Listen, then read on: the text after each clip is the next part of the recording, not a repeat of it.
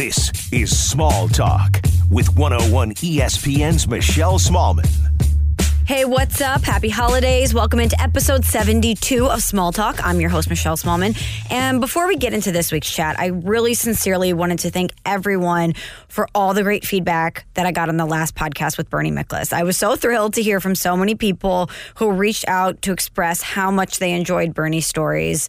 Obviously, he's had such a legendary career, and it was so fun for me to not only get to see him again, because since I left the morning show, we don't really get to interact that much, but to sit down and be able to pull out some of those great memories that he has shared with me throughout the years. It was a really, really special podcast. And, you know, the best part about that is that we didn't even scratch the surface on the stories that Bernie has in his arsenal. So if you really enjoyed that one, as you've let me know that you have, we can definitely shoot for part two of a conversation with Bernie sometime in 2020.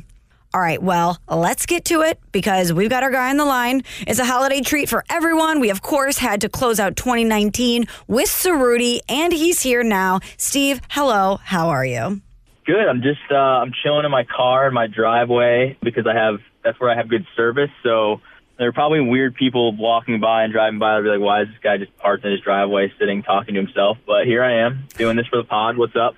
You are so dedicated to this podcast that you're going to sit in your car in the cold for an hour. Is the car on? The car is on right now, but I'm going to turn it off at some point. I just wanted to get, you know, to get the heat going in here, and then I'll turn it off. But I don't, I don't mind being a little bit chilly. But I don't mind sitting in my car. One, it's fine. And two, I just have shitty service in my house. I've like called Verizon like a million times and we've tried to like figure this thing out. But like I just don't have service in literally in my house. But like outside of my house I have service. But literally just inside of my house, like I don't have service. I don't know what to do. I'm confused and I'm angry and so here I am in my driveway by myself. uh, what if there's an emergency? Then I have to go outside. but what if someone's trying to get a hold of you is the question typically I can get a call, but like I, it, I just I won't be able to hear anything they're saying, and they don't hear what I'm saying. So it's pretty great. Things are going great. Is it bad enough where you would consider getting a landline? Could you get a landline? Uh, I feel like I'm a millennial, so I can't have a landline. We have discussed it. I actually got one through work, but you have to hook it up to like an Ethernet connection. And my only Ethernet connection is like right next to my TV, so I'm not gonna put a phone next to my TV, like in the living room, and just like make calls from there. Cause that's weird. So yes, but I've sort of just first off, you know me, I don't like talking on the phone, so right. that's also a reason why I probably haven't gotten a landline. So I was like, oh, just don't call me because I don't have service, which it works out pretty well. Kills two birds with one stone. But um, uh, no, I've been putting it off for a long time. But we tried to call Verizon, that hasn't worked. So I, I'm out of I'm out of ideas. I'm out of excuses. Yeah, that's pretty brutal. But now I have more landline questions. If you were to get a landline, would you go old school cord phone or would you get a cordless phone? No, I would get a cordless phone. When we had oh, in our kitchen, because our house was built in like the '60s. When we bought it, there's like a phone jack, where clearly like a phone with an old school cord was on the wall, and we have covered up with like some art since then. But like I, our house is equipped to handle the phone situation. But I, uh, I wouldn't. I would no. I could. Do people even use cord phones anymore? I'm sure in kind of an ironic retro way. Actually, you know what? That makes me think. My sister's boyfriend's mother, she makes a ton of calls and in her kitchen on a corded phone, and she just walks around the kitchen with the cord. I think like old school, and she just refuses to get with you know with the with the 21st century. I respect the hell out of that though, because it is really fun when you talk on the phone with a cord to wrap it around your finger. Yeah, I would just play with it. That would be my problem. Like ever since I've gotten married, I constantly like right now, currently I'm playing with my ring. My ring is rarely on because I'm usually just messing around with it. So that's what I would do if I had a cord phone. I would just wrap it around my finger, wrap it around, I'd walk around and play games with it, and then I wouldn't end up listening to anything that someone's talking about when they're on the phone with me. Wait, so you mentioned that you covered your phone area with art, and it reminded me of something that we have not discussed yet. Did you see that at Art Basel? A banana duct taped to a wall got sold for 120k. Okay, I don't know what that is, but I do. I have seen that picture. What is it? Art Basel? Yeah, so it's an art event in Miami. It's one of the biggest art fairs essentially in the world, uh, and a cool. banana. No what'd you say? I said, cool, no one cares. Cool, no one cares except for me who's dying to go, obviously. But this Italian artist took a banana and duct taped it to a wall, and someone bought it for $120,000. What happens when the thing starts to rot? I have no idea. That's just like, hey, I don't have anything to do with a hundred grand. Like, I'm just gonna do something super dumb. And Why wouldn't you just replicate that? Why wouldn't you just do it? you- Like you could make it yourself. Why can't I get paid a hundred grand for a banana on a wall? I'll give you two bananas on a wall. I'll give it to you with with scotch tape, various types of tape, Yeah, I'll do whatever you want. I'll, I'll make you one every single month. gorilla tape. Oh, you see the irony there? That's right. I won't even use tape. I'll just glue it to the wall, and you won't even see the, the seam. It'll be just a banana on the wall. I did see that though, and that makes me think like people are so stupid, so stupid, and art is stupid. It, like I'm sorry, and I know you like art, but like that's stupid. And for anyone that doesn't think that's stupid, they're also stupid. Tell me how you really feel, Steve.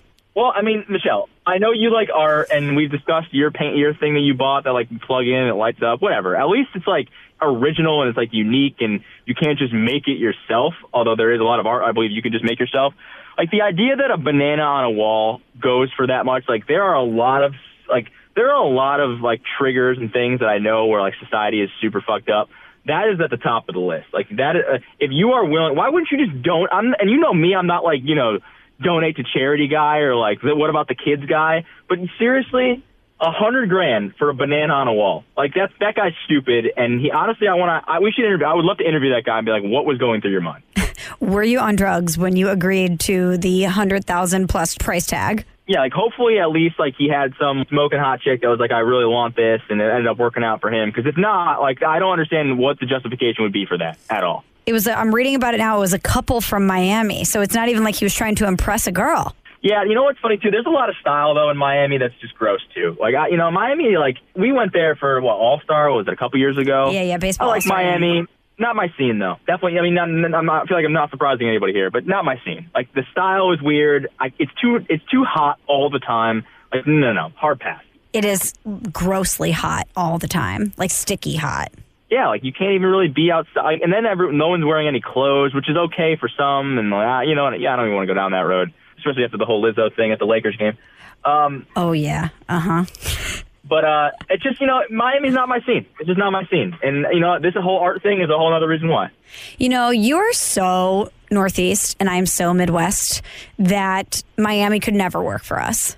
I like, like, yeah, we, I enjoyed my couple of days there, but like, what do I do on day four where I'm just sweating for no reason? Like, I would be, I would get tired of that really fast. And then people are like, oh, well, you have snow in the, like, I'd rather there be snow. I don't mind snow. I like snow. Like, snow isn't that big of a deal. In fact, like most of the time, and maybe, maybe this is how the people in Miami feel, because like they're all just like, oh, we're inside in the air conditioning. Like most of the time, we're just in the heat. So you know, we're inside and when there's a fire, there's a heater or whatever. It's not a big deal. But Scallop made fun of me on our show before because I will maintain this. I would always rather be a little cold than a little hot. I don't blame you. Except I'd rather be a little hot more than a little cold. Being cold sucks. But I understand your preference because you like layers. I, I get Yeah. where, where you're coming from. Speaking of that, it's a snow day here in St. Louis, okay? The weather's terrible. It started snowing last night, continued on throughout the day. And listen, I'm not asking for any sympathy, but as you know, Steve, when you work in live media, you don't get a snow day No days off. no days off, to quote Bill Belichick. And I thought I was past my live media days, working in the digital world, where on a day like today, I would have been in my flannel PJs with my Christmas tree going, watching the snow from the comfort of my couch, working on some stuff. And instead, I've had to do well, not that I've had to, it's not that big of a deal, but I've been doing middays, a four hour show, by the way, which is not an easy task. And for the past couple weeks, and no snow day for your girl. So I'm in here. I look like a wet bandit. I have many layers on. I have a beanie. I look like Joe Pesci. I don't know what's happening, but I am super pissed that it's so cold and gross and that I didn't even get to chill at home for the day. Oh my God. Okay, first off, that sucks. Second off, speaking of Joe Pesci, we have to talk about The Irishman. You asked me about things before that I wanted to talk about, and I didn't mention that. I want to talk about The Irishman a little bit. But I love snow days. Even if I have to go to work, I don't mind it because, like, I could just be late and it doesn't really matter. You know what I mean? Like, you just got to take your time. Usually there's not a lot of people on the road, too, which is cool, so that your commute's actually not that bad. And, and then, like, you can basically wear sweatpants. You said you, I could, you can basically wear sweatpants and a beanie and, like, a hoodie to work, and nobody cares. Yes, I look like a wet bandit. I look like Joe Pesci from Home Alone, 100% But today. that's, that's a win. Like if I have to go to work in that situation, at least I'd want to be able to work, be comfortable, and then I'm going to be comfortable. So I'll just I'll just throw on a hoodie, some sweatpants, and I'll call it a day. That's usually what I do on snow days. Yeah, I don't know. It's just the whole thing. It's just if you're gonna wear clothes like that, you want to be at your house. You don't want to be in public. Have you ever worn sweatpants to work? Oh my god, all the time. I did a morning show for a year and a half. Yeah, I wore sweatpants to work the other day, and it was great. It was the first time I ever did it, and it was lovely. It's Lovely. so underrated. Honestly, getting up at three, four o'clock in the morning is the pits. I hated it. I will never do it again unless you offer me like six million dollars a year. Let's be honest, a million dollars a year, I'd probably do it for. But it would have to be a life changing amount of money for me to ever get up that early again. And the only plus is that you go into work every day wearing sweatpants, yoga pants, hoodie, baseball hat, whatever. I mean, my show's not that early. Like we're on at eleven, but I'm like kind of in a studio by myself, and you really only see like my chest up.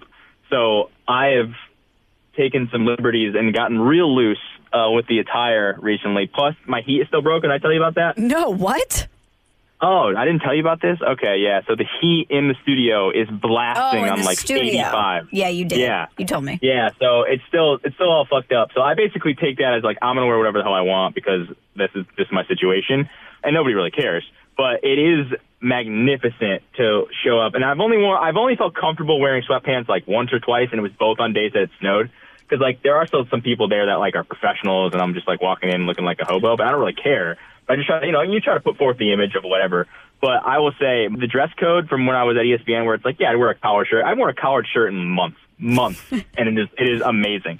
Your talent now, Steve. You can get away with stuff like that. Yeah, I could just do whatever the hell I want, I guess. Apparently, that's that's the bonus. It's not necessarily like the title or the money or whatever. It's just the fact that you can do whatever the fuck you want. It's so true, though. So when I went to digital, I started wearing work clothes again, business casual, or Ooh. you know, like a blazer and a shirt. Yeah. Instead of talent. It's so weird. So today, because I'm on the air, I felt like, yeah, I could roll in and look like Harry and Marv, and no one's going to say shit to me because I have to do four hours of live radio. Whereas if I was coming in doing digital, I'd be like, ooh, I need jeans, get my snow boots on, maybe throw on a, a turtleneck sweater just to look more appropriate. It's very weird how, as soon as you get behind the mic, you feel like I can wear whatever I want today.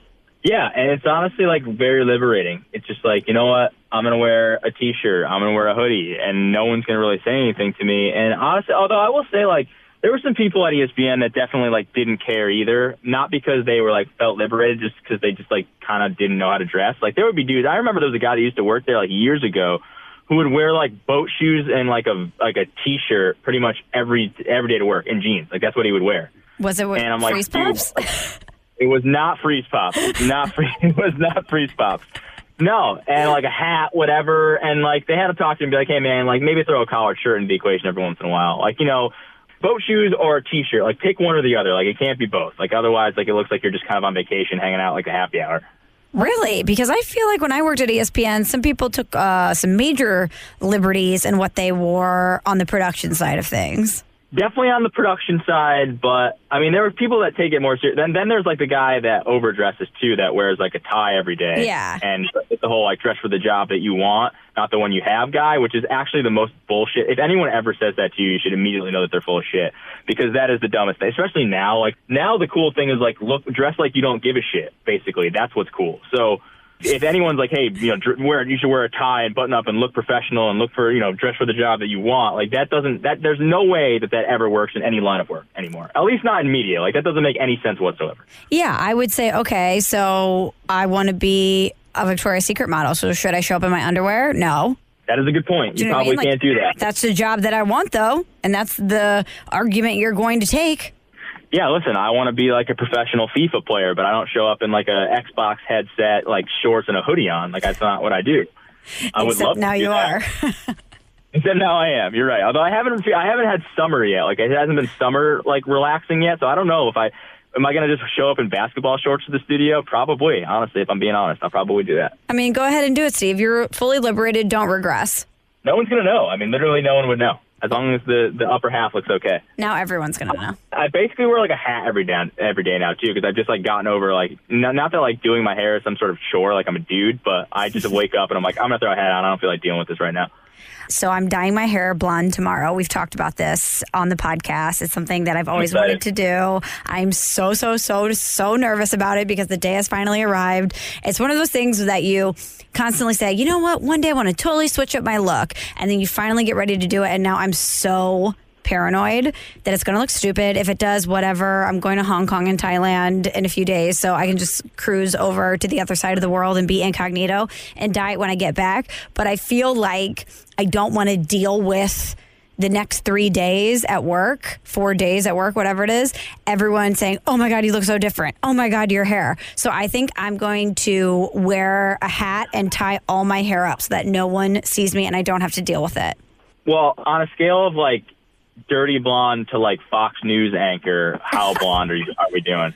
I'm that's a great spectrum by the way because it's very visual and um neither because I'm not trying to look like my hair is blonde. Do you know what I mean? I feel like Fox News anchor blonde is people trying to pretend that they're a natural blonde and that is not the route I am taking. I am taking a I'm clearly a brunette. I'm switching it up a little bit on the root maybe and we're going with it. So, I would say it's more like Rita Ora, Kendall Jenner, we're doing this for a statement quickly type blonde. Wait, wait. Kendall Jenner has blonde hair. She did. Yeah, here, let me send you a photo. She Hold on, no, I'm googling it right now. Hold on, Kendall Jenner. She was in a you- fashion show and they uh, dyed her hair blonde. And I feel like that's what mine's going to look like when it's Oh. done because the roots are not going to stick. I don't like it. Oh, Um, great, great, cool. Way to boost my confidence. well, I guess it depends on what picture. It depends on the picture. are you looking at London Fashion Week? Uh, I'm just looking at. I just typed in Kendall Jenner blonde, and there's a bunch of pictures up there. Does she have Some a white jacket? okay. Uh, she have a white jacket on. Yes. Yeah, it's very stupid looking. Yeah. Well, minus the jacket, imagine my face on that hair. That's not what I'm going for, it's, but it's what I think it will ultimately look like. Here's the problem. How tan are you right now? Um, I am as white as the alabaster snow that I'm looking at out the window, which is a problem. Okay, so this was my issue because you know that I, I wanted to do the Lionel Messi soccer player, Sergio Aguero, whoever, Aaron Ramsey, bleach blonde dye my hair, Yes. and then kind of let it grow in and be half and half in a way because that's like what cool soccer players do. And I'm like, you know, I'm a wannabe cool soccer player. Yes, yes. Uh, that's how I would describe my look, wannabe cool soccer player. And the problem is I'm always too pale, so I have to do it in the summer. But that's my worry for you is that like, do you need to sort of have a nice tan situation going on if you're going to go blonde? Like, can you be super pale and blonde? Like, is that a good look? It is a legitimate question and a legitimate concern, and I'm already one step ahead of you. Part of the reason that I am doing this now, well, I'll obviously get a spray tan after I dye my hair before I go on my trip, but I'm going to be in Thailand and off the coast of Thailand on an island. So there will be some sunshine involved, and I'm hoping to get a good base tan with the blonde hair before I return and really just unveil it to America. I think that's a good idea. Um, do you fake tan or no? Or is that like super, like super poo pooed now? As in, in a tanning bed? Yeah.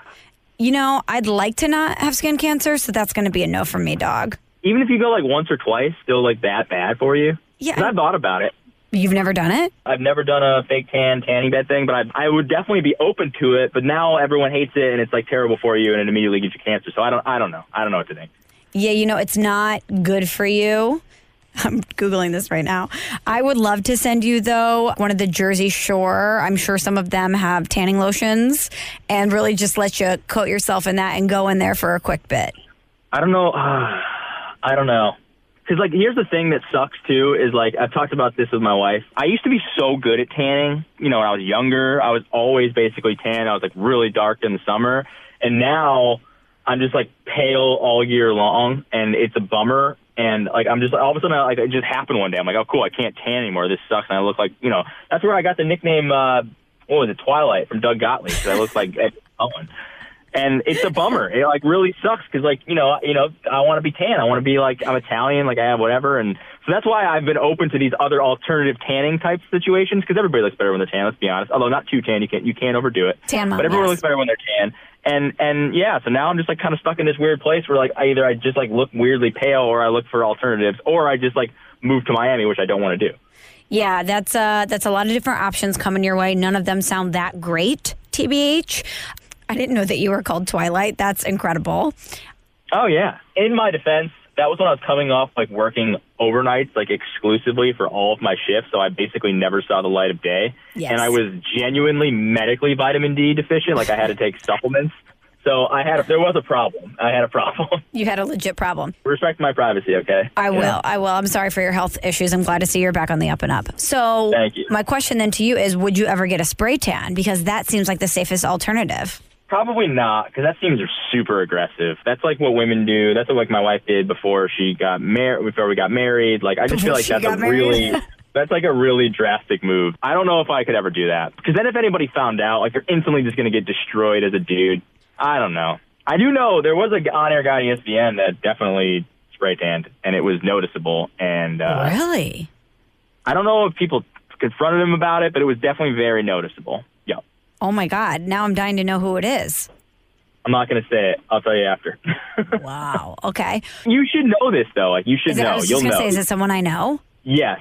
I mean, it's not like super famous though, so it's hard. It's like Oh, it's not like you know, immediately it's not know John it. I know who it yeah, is. Yeah. I'm texting you not right like you- now. Tell me if I got it right. Yep. oh man, here we go. It, I mean, yes. Text me. Deliver. No. Oh my God. Actually, no. Okay. Well, I was way maybe. off. Doesn't he seem like the type that would do it, though? I know this is probably a terrible podcast because people don't know who we're talking about, but I do think there are some guys that you could say, yeah, I could totally see him getting a spray tan. Yes. Maybe he does, but he's not that dark. So I just texted it to you. So yeah. Yeah, yeah, that guy for sure. I could see Yeah. spray tanning. Yep. All right. The inside joke part of this podcast is now over. Yeah, sorry. But you know what? Talk amongst your friends and guess which not super famous ESPN sports, well, I don't know if this person is on that show, sports anchor is spray tanning in his spare time. yeah. But you know If what, you Steve? it, it will be obvious. Steve, it's 2019. It's about to be 2020, okay? What's with the gender roles? If women could spray tan, dudes could spray tan too. I mean, listen, you got me there. I don't know. I, I'm going to go ahead and just say that, safely assume that if I was to show up with a spray tan, I would get made fun of, and rightfully so. Yeah. I would never, ever, ever let you live it down. And I would 100% make sure to try and find you right after you did it and spray with water so that you would have smears all over yourself. Because that's the What type of would- friend that- I am. That would be super rude. What would be more aggressive? If I spray tanned or if I got highlights? That's a great question, and I have to go with highlights because spray tan could look natural and no one would know, and it's going to fade away in a couple days. Highlights are jarring, and your hair is so dark, and it would be something that you had to live with for months.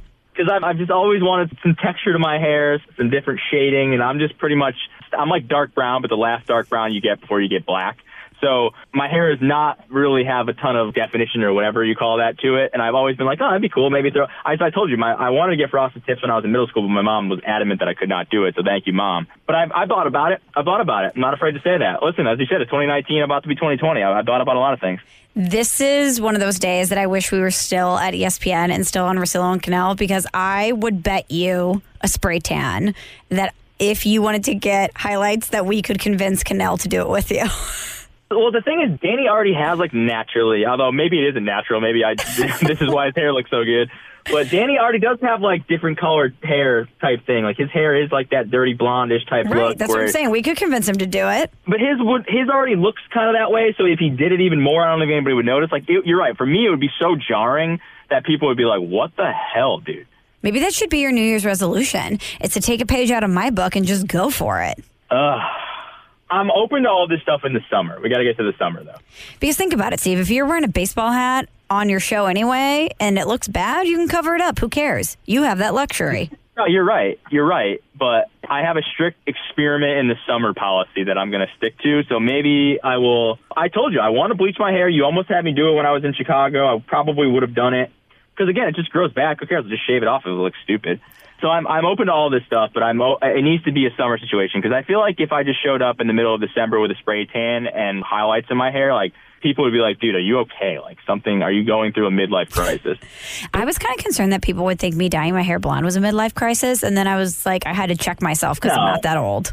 No, my youngest sister did her hair blonde, uh, whatever blonde. It was like probably a little bit more blonde than what the picture you showed me. And like, you know, it was fine. I think she looks better as a brunette, but like, you know, you try it. I get it. Like, I get bored with my look. I think you're just like kind of the same way. I just, I like to change it up. So the fact that you're trying this, I think I'm all for it. Even if it's not your best look, it's worth a shot. And I'm going to New York, fashion capital of the world. Then I'm going to Hong Kong, where everyone Yeah. has super interesting hair. Everyone's pink hair over there. And then Well, Thailand not go that far. to get my Yeah. tan on. Well, not everyone over there, but you you know what I mean. It's like everyone there has uh they're way more experimental, I would say, with fashion. Yeah, but in, in kind of a bad way though. Like I think they do it a little bit too much. Like I don't think we need pink hair. I don't think we need blue hair. But like if you want to go blonde, plus when you go over there, no one's gonna know what your original hair color was, so they're not gonna think it's weird. Only you're gonna know about that. Someone said to me, "Oh, turning yourself into a blonde American, are you looking forward to getting sold into sex slavery?" I was like, "What?" That's a bit much. Yeah, that's, a bit much. That's a, that's a settle down Debbie Downer kind of thing. There. Like, all right, let's, you took it a little too far. So, speaking of hair, I need your ruling on this because, as a guy who has had different looks, you understand not only the risk involved with changing your look, but the maintenance. So, Yes. I have a guy friend who has this girlfriend, beautiful girl, and she recently debuted bangs. And I have to say, they are terrible, terrible bangs. And I feel so badly for her because I don't know if anyone's going to tell her how bad they look. I But was then, gonna say, does she know that they're terrible, or mm, she's she's trimmed them. She's she's kept them more than once. Listen, still beautiful. Obviously, beauty comes from the inside. Whatever. But this is you and I are judging people. Okay, so we have to. I have to say this. I truly believe that we need to start a petition. And I don't know, take down Anne Hathaway or whatever, because I truly believe that Anne Hathaway's her makeover in Devil Wears Prada, where she went from kind of a dumpy journalist to an unbelievably chic magazine editor, intern, or whatever she was. And she got the best bangs in the world. And she looks so good with her bangs that so many girls are like, oh my God, I could pull a full Hathaway and get the bangs. all the people that I feel like, all the women that I feel like have good bangs, have like thick, dark hair. Yes. Because like Anne Hathaway has like basically black hair, dark brown. Same thing with Zooey Deschanel, and they have, and it's like puffy too. It's like thick hair. It's not like thin hair. It's thick hair. So I don't know if that's a trend or if that's something, or if blonde people just can't do that. I don't know. I mean, you as a future blonde can tell us if whether or not you can do that or not. Okay, I'll let you know. I am pretty much anti bangs for the most part, except if you're like quirky and weird and they just kind of fit you, right? It's not a lot of people. And I think a lot of people think that they're bang people, but they're not bangs people. And I, I venture to guess that it's 95 or higher percent of women who get bangs, it's for the worse. And it's funny you say like beauty, you know, it comes from the inside, blah, blah. No, no, no. Like, we're talking about aesthetically what you look like. Like, you can be a beautiful person on the inside and still look stupid with bangs. And I think that's probably 95% of the population. There's someone that I'm thinking of that I told you about before the show who got bangs. She was, I think she was a really attractive girl. And all of a sudden now it's just like, what the hell? Like you had a good look going, and I know you wanted to change it up, but this is not the change we were looking for. I don't think this is a change you want, and now you're stuck, right? Because how do you get rid of bangs? Once you go bangs, like you have to just wait for them to grow back, right? That takes forever. forever. You're so right on so many levels. I have to comment on several points here. First of all, I think blondes can pull off bangs, but to your point, they have to be super thick. No one looks good with the waspy PC bangs. It's just No. never going to work for anyone. And you're so right. I think that so many people think they can pull it off. I've tried it in my day. I've got to be honest. Post Devil Wears Prada, I went full Hathaway. It did not look good on me, and I ended up with a splice. My bangs just naturally spliced right down the middle, and I looked so stupid. And then, yeah, it took forever to grow them out. You're trying to swoop them to one side, you're trying to pin them down, you're trying to wear headbands, but then they're poking out the top, and you kind of look like a porcupine. It's just never a good decision.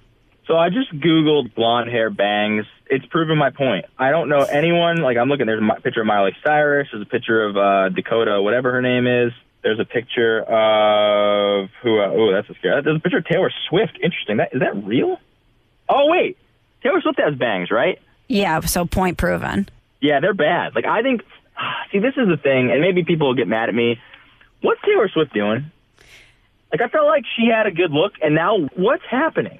You thought she had a good look? I did. I liked like the. I don't want to be that guy, but like I miss old Taylor. Like old Taylor had a good look, and then now it's like I don't know. There's just too much. Like the bleached blonde hair. the red lipstick. I don't know. Like I just think that's it doesn't look like her.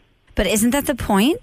To not look like yourself? Well, I'm dyeing my hair blonde to not look like myself, and I'm not defending Taylor Swift. We all know my stance on T Oh. Swift. Okay. All right. I may have just found a blonde who is good looking with bangs. Who?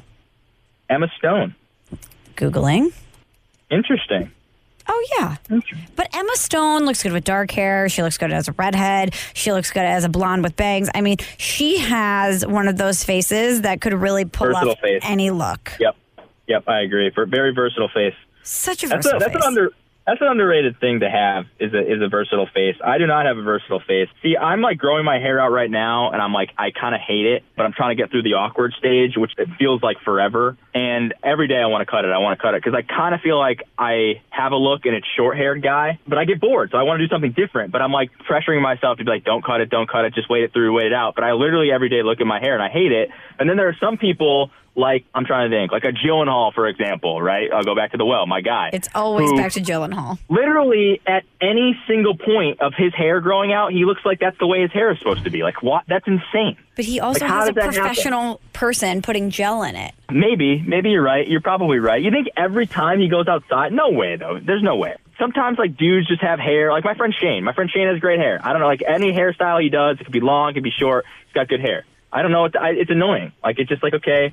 So now I'm trying to grow my thing out, and I'm like, oh, I'm in this weird stage. I don't even know what I look like. I just look weird. I look like I have a bowl cut, and like I'm trying to come over. Yeah. What are you trying I'm to get it to? What's the end goal? I don't even know what the end goal is. That's the problem. I'm just like kind of growing it because it's the winter and whatever, and I want it to be longer, and I'm having some regrets about it. Question for you. Does anyone that you can think of have a more versatile face than Emma Stone? I think she is number one overall draft pick versatile face. I would say Natalie Portman's up there. Yes, great very call. versatile face. Yeah, she looks good she- bald. She, exactly. She looks good with no hair. That's probably the ultimate test of like how attractive you are if you look good with no hair. So I would probably say she's up there. Who else? Because I'm scrolling through Emma Stone, and no lie, she looks good with short hair, long hair. I know. She looks good bangs, no bangs, dark hair, dark red, light red, ponytail, not ponytail. I mean, she looks good in any hairstyle, which is so rare.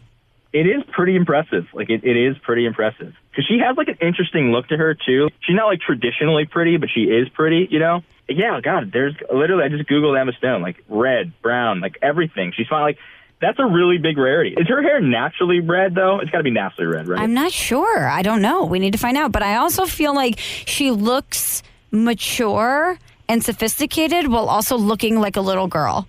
that's just the goal. Like How does she pull this off? How does her face get do you a that? girl that can do it both. There you go. But don't you There know you what. I'm saying? She No, looks like she could be 35 or 15. I can't decide. I don't disagree with what you're saying. Oh, she just got engaged. Interesting. Oh, who? Shout out. Uh, SNL writer. I don't know his name. SNL. Interesting. Interesting. Interesting. Yeah. Dave McCary. I don't know who he is. She has a pearl engagement ring. Wow, that's unique. Good for her. Good for her. Can't wait to see what look she'll have at the wedding. Anyway, I don't think you'd look that bad blonde. You know how you just picture someone, despite the fact that they've had multiple looks, like the way you would just picture them if you thought of them in your head. Yours would be like dark hair, but with highlights. Like you know, you have highlights in your hair or whatever. Like not just straight brown. Because then you go dark too. You went dark recently. Yeah, at the beginning of the year, at the start of 2019, I went super dark and I felt like an imposter. I felt like I wasn't even myself. It was so weird.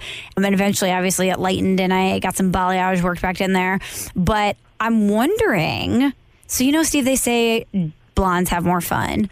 Do you think that my personality is going to shift now that I'm a blonde? Do you think I'm just going to go out there and be fun and fancy free and just live my life differently because I'm a blonde?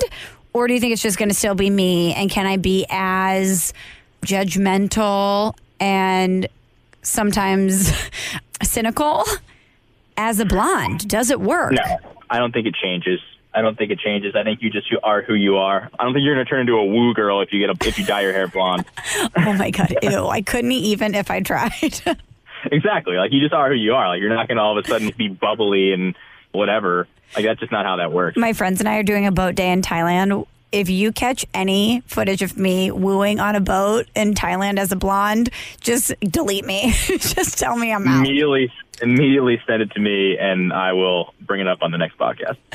Um, okay, so we have a couple more things that we need to do on this podcast because it's the end of the year. Oh wait, wait, wait, wait. Hold on. I need to talk about the Irishman. Did you see the Irishman? Oh, yes, that's right. No. Okay, well, because I'm getting ready to go on a long trip, I have downloaded several movies to pass the time on the plane, including The Irishman, because it's five hours long. I won't spoil it for you or anyone. Is it the best movie I've ever seen? No, it's not even the best Scorsese movie I've ever seen. But all these people that act like they have something better to do than watch like an extra hour of a movie, what else are you going to do? Like, we live in a society where dudes literally sit on a couch for Saturdays and Sundays and watch football for 12 hours straight.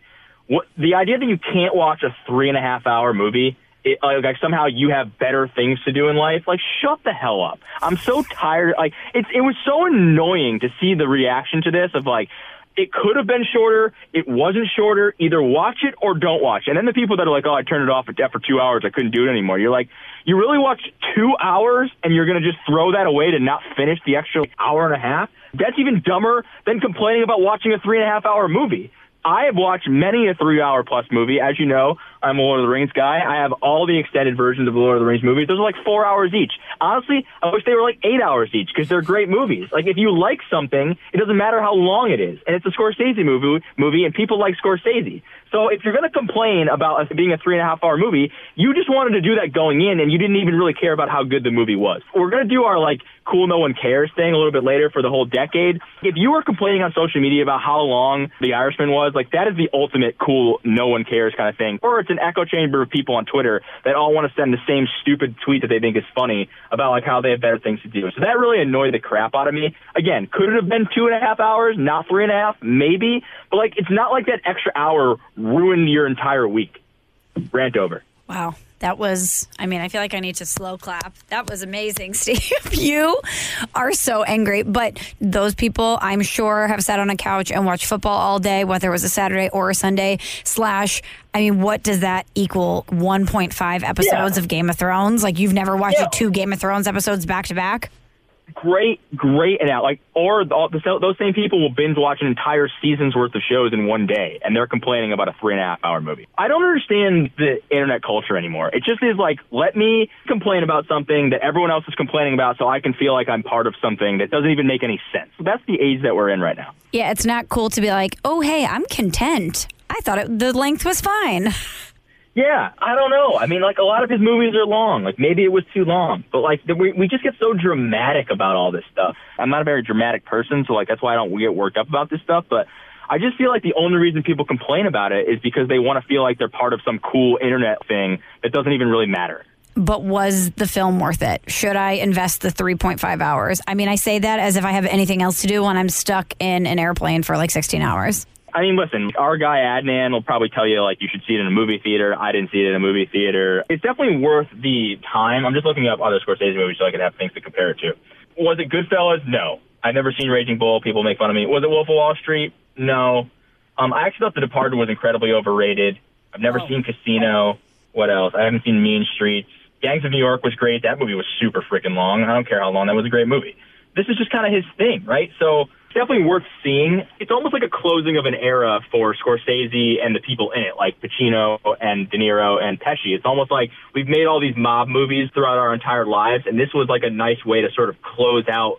Not that it was related to any other movies that they made, but it was really about like mobsters aging and whether or not it was really worth it in the end. That's what the movie's about, and I thought it. And I thought it was really good. I thought they did a really good job of making me feel bad for this guy who was kind of a terrible dude, and the history of it is really cool. And you have they had like CGI, so there's like a 70 year old De Niro who's like playing like a 30 year old, and it doesn't really make sense because he can't really move that well. And there were like inconsistencies a little bit in it that way, but it was still a good movie. And it was still a good watch, and still Scorsese and De Niro. Like, are you really going to not watch that movie? And Joe Pesci. Hello, I already referenced Wet yeah. Bandits, one of the great actors of our generation. Yeah, who really, who like really hasn't acted in the last like ten years too. Like he hasn't been in anything. So like the idea that we get, and he was maybe the best person in the movie. So he always I, is. Yeah, he was great. If you like him, you'll love him in this movie because he was really good. I think You he was the best guy. Honestly, I want to take this moment to just really shout out Joe Pesci. I mean, I know in earlier tongue in cheek, I said, "Oh, I'm a wet bandit." Joe Pesci is in so many great movies, and he plays so many great characters, and he's always considered the side guy. You know, it's never like, Yeah. "Oh, Joe Pesci's the star of the movie," and I just think he does not get enough love. I would agree. I think he is. Un- if we're doing over under properly, he's underrated. He's underrated for sure. I'm looking at his resume here. He's been in so many movies. Yeah, My cousin Vinny, Bronx Tale, Casino, man on Lethal. Weapon Four. What's up, Raging Bull? And again, he he hasn't acted in a while. This is kind of like his coming out party type thing because he's old. Like he kind of just retired in a way. And to see him in this role, it's a really good role for him. And for one more time, it wor- it worked out really well. So people need to just stop complaining all the time and just enjoy stuff. Like not everything's perfect. How old do you think Joe Pesci is? Mid seventies. Damn, 76, you nailed it. Why? What did you think he was? I don't know, maybe like l- late 60s, early 70s? Oh no, he's old. Yeah, he's old. He held up well. No, he's old. All those guys, like uh, Pacino and De Niro, are super freaking old too. Yeah, damn. You're right. End of an era. End of an era. Okay, I'll check it out. This is weird because I know it's the holidays coming up and I know it's the end of the year, but it kind of doesn't feel like it. The rush to the holidays, we're going to have a million things to get done. It always sneaks up on you. And not only are we nearing the end of a year, we're nearing the end of a decade. So we needed to make sure to give 2019 slash, what is this called? The 2010s to 2020. Like, what's that called? Do you know? The 2010s. The 2010s, that's what it's called. Yeah, what else would it be called? I don't know. There's got to be a name for this. Uh, the decade, right? Yeah, it's gotta be. This is the 2010s. Yeah. Uh, I'm going to the internet. like what happens when we get into like 2020s and 2030s and we start calling them the 20s and the 30s because when i think of the 20s and the 30s like i don't think of i think of the 1920s and the 1930s like i don't think i'll ever get that out of my head That's a great question. A lot of people are calling this the teens, which is stupid. no 2010s 2010s okay, well, whatever. We'll we'll go with that. It's the end of the 2010s. But yeah, to call it the 20s and the 30s will be weird, but I guess necessary. What else are you going to call it? i don't know I don't know. anyway, But it just- future uh future michelle and steve problem Yeah, you know what? We'll debate this in five years if This we're still doing yeah, this, this is a podcast. bigger this is a bigger deal than y2k to me i don't know this is genuinely screwing me up i don't know because we're old enough to comprehend it. I feel like Y2K was just like, LOL, let's watch Spice World. Will we die? Maybe. Like, I don't no there were people that were genuinely worried about that weren't there because i was what i think i was 12 11 Oh yeah, Anthony, my new producer, told me that his parents drove out to the middle of nowhere, I think in Nebraska, and went in a bunker for Y2K. seems like a bit much. I'm not gonna lie. Like, all due respect to Anthony's parents, that seems like a bit much. Unless they had, unless they had some bad knowledge, maybe they got some knowledge that they thought was legitimate, and they were like, "We're getting at, we're we're getting a step ahead of everybody else here." Then jokes on them; they're just hanging out in the middle of Nebraska by themselves. You know what? They would have rather been safe than sorry, right? I don't know if I would ever be that panicked enough to do that, though. That's int- that's kind of intense. Say Y2K was right now, Okay. and you had friends that were going to go to a bunker. I feel like you wouldn't be one of those people. No, if it's my time, it's my time. I'm, Yeah, like, listen, and you know what? I'm not spending my last minutes on Earth in a damn bunker. I can promise you that. Well, even in that, like if it's the end of the world or whatever, and shit's gonna go down, like I kind of want to see how it goes down. I, you know, I don't want to. Yeah, I don't want to be trapped in a hole somewhere.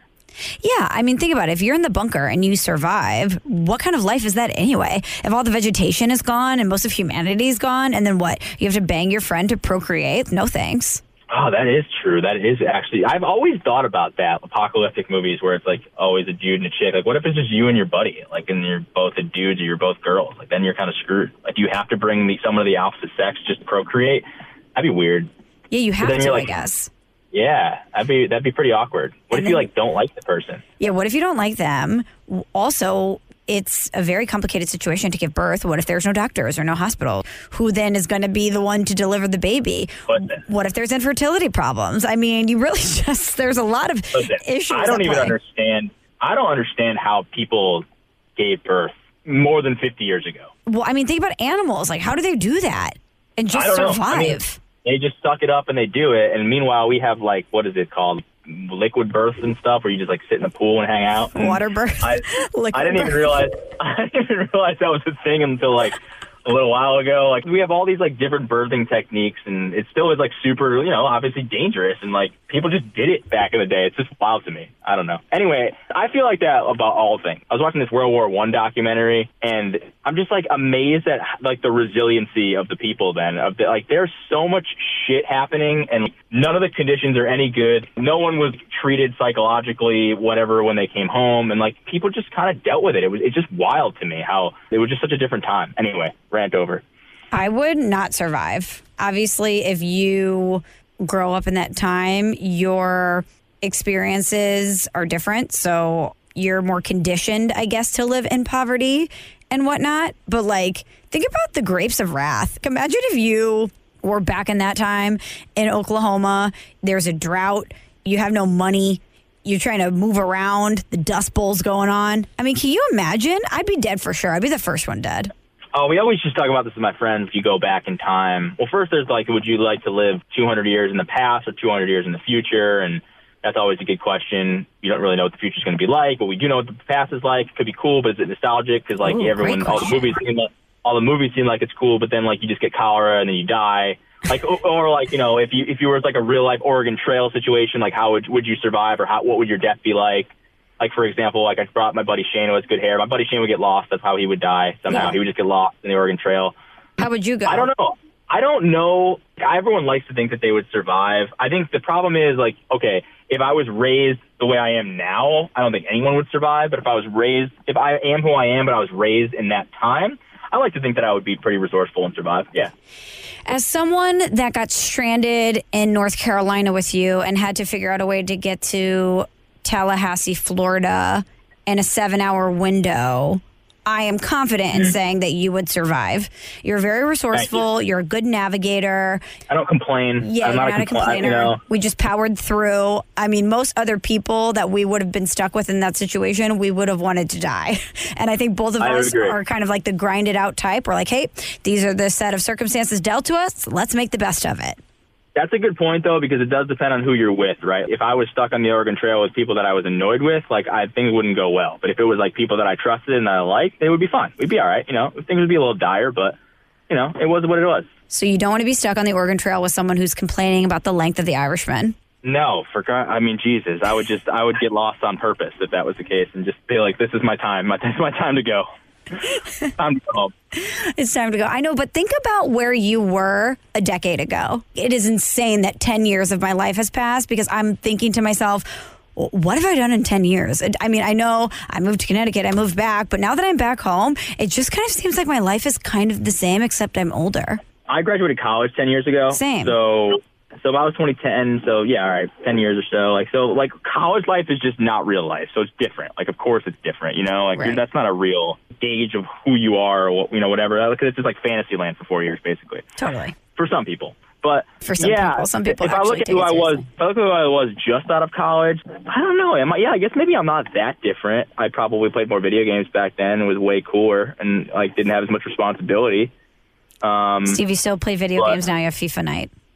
Yeah, but not even remotely to the amount that I want to. I'm upset about it. Back in the day, I would play multiple video games. It would be Madden, it would be FIFA, it would be like Call of Duty, it would be Battlefield, it would be whatever. Sounds wild. Now, like, I only have time for like one or two games. Like, I can't play. I, you know, like I can't. I was talking about this with my buddy the other day. He's like, "Oh, you should get the what is it? Um, the Division or something. I think it's the Division, one of those games."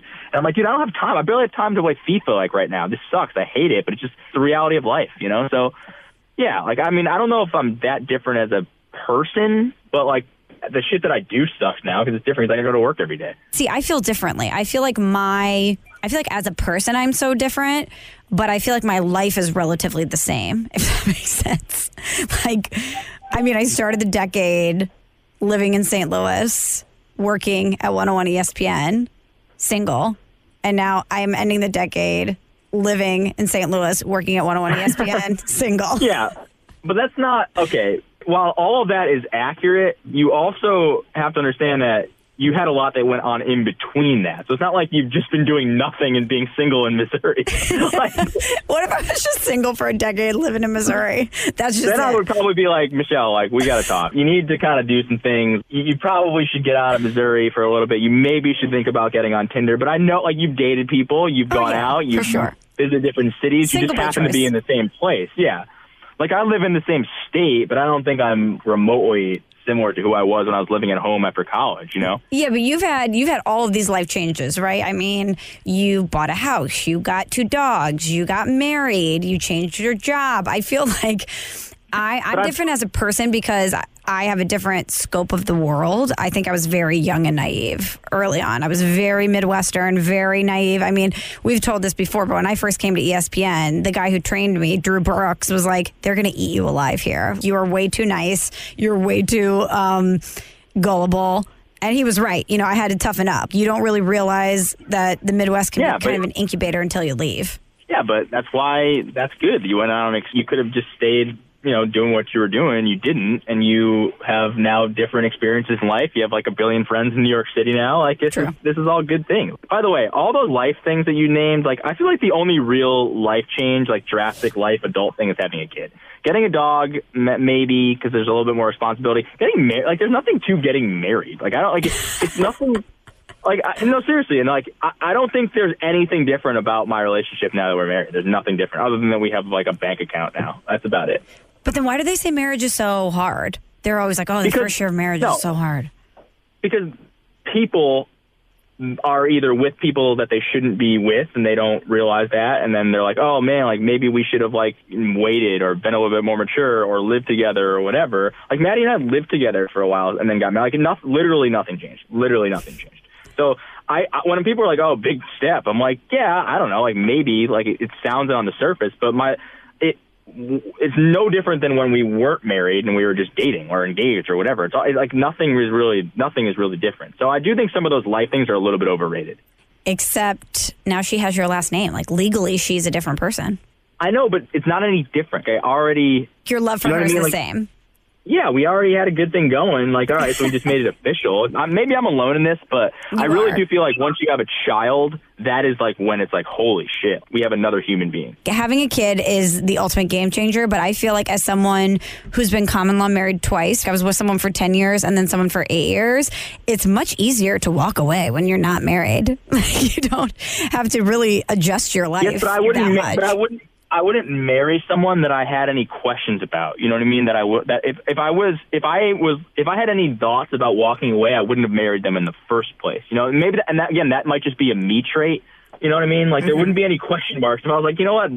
I'm not sure about this person. Like, I don't really like living with them, but but like, you know what? Let's just get married and see if it gets any better. Like, that's not it. Like, no, I would just be like, this isn't working. We're done before that even got there. I don't know. I just feel like the real only major life thing is either if you move somewhere really drastic and don't have friends, or you have a kid.